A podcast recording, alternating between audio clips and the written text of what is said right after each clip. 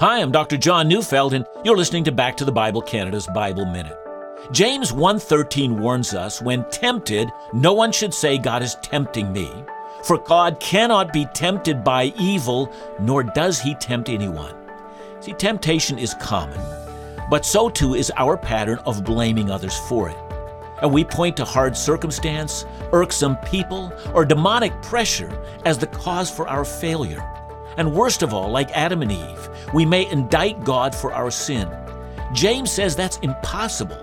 The cause of sin is our own bent of heart. God, who is light and life, does not tempt us.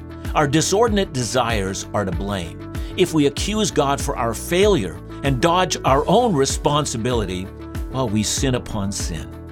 Listen to Back to the Bible Canada each weekday on this station, or find us online at back to the bible dot c a.